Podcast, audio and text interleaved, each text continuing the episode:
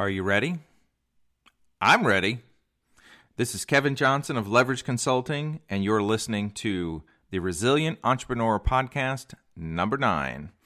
And today we're going to talk about your dream killer. That's right, we're talking about mediocrity, that thing that tends to get in the way of your dreams, your future, might even annoy you without you even really knowing about it.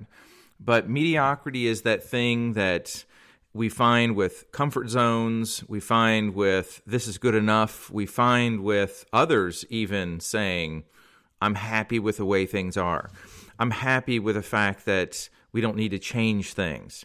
And I and I believe you would agree with me that the world is changing around us in and sometimes it's changing daily, even hourly. And how could we not change the way we do business? How could we not change how we attract new customers? How could we not change how we go about creating more revenue for our business? Because I'm sure many of you have other goals and aspirations, whether they be I just want more income, it might be that I want to retire earlier, it might be that you want to do better for your team. And with that in mind, you know, I like to draw a lot of this back to things that that I gravitate towards. And ever since I was a little kid, I gravitate towards the underdog. I gravitate towards people who do things that are just unexpected or what may have been Im- seemingly impossible at one time. And you know, it's funny. I've seen this quote floating around. It's an old quote, but it gets used quite a bit. But there's a lot of truth to it, in a sense that things seem impossible until someone does it. And you know, when I think back and just using three examples, just three off the top of my head right now. Remember that guy Dwayne Johnson, The Rock, used to be a wrestler. You know, uh, this is a guy that used to prance around inside of a ring, throw other guys around, do a lot of really good acting. And then he turned that into an acting career. And then he turned that into something where he's part of an advertisement campaign for products and things like that. I mean, he's turned it into other things other than just wrestling. And the guy makes bank now.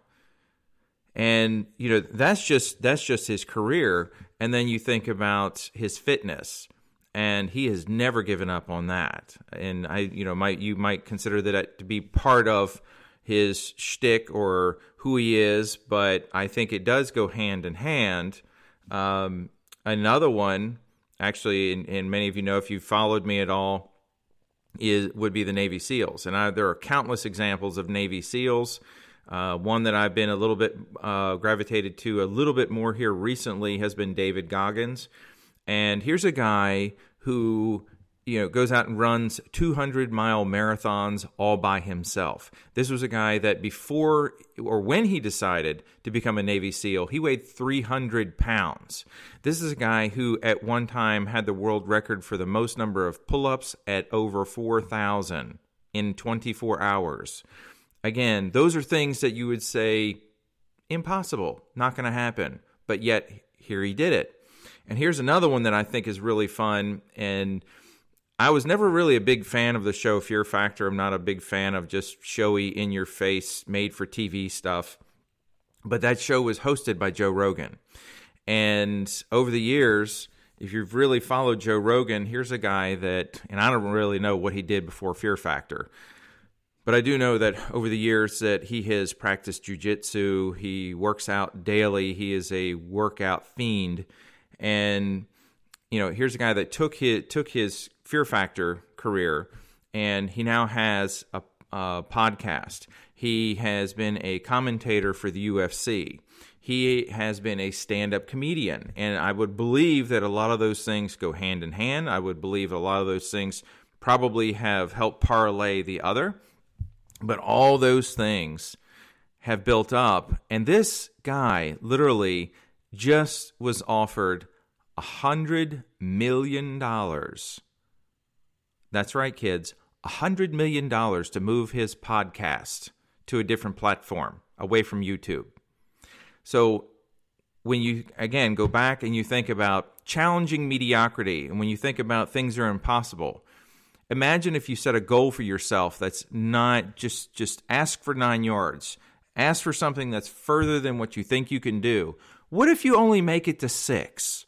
If you set these crazy insane goals, whether you build homes, you're a practitioner, you are a real estate agent, it doesn't matter what it is. Set some crazy, insane goal. What if you only make it three quarters of the way? You've probably gone that much further than what you thought you could do. Think about that. I mean, imagine if you said, if you're a real estate agent, you said, I'm going to do $20 million all by myself. Oops, I missed my goal. I only did 15 million. What a bad year that was. What if you're a, you're a practitioner and you say, I want to do $3 million in revenue, and you fall short at only 2.2 million? Again, not a bad year. You know, it this is the kind of thing if you push yourself, if you push your team, let we need to see how far we can go. That's one of the shortcomings I would say for a lot of entrepreneurs, a lot of team members is we really just don't see how far can we go. And that's really challenging the mediocrity. It's it's that thing of challenging the comfort zone that you hear people talk about a lot of times. We know that your competition's doing it. Some of them have to do it. Some of them may have to do it because they can't afford to pay the bills. Some of them may be doing it because they've got something else going on. Maybe some other competitor of theirs is pressing their buttons and they're having to up their game. You have to constantly up your game 100% of the time. So, my question to you is what are you going to challenge this week? What mediocrity do you see around you?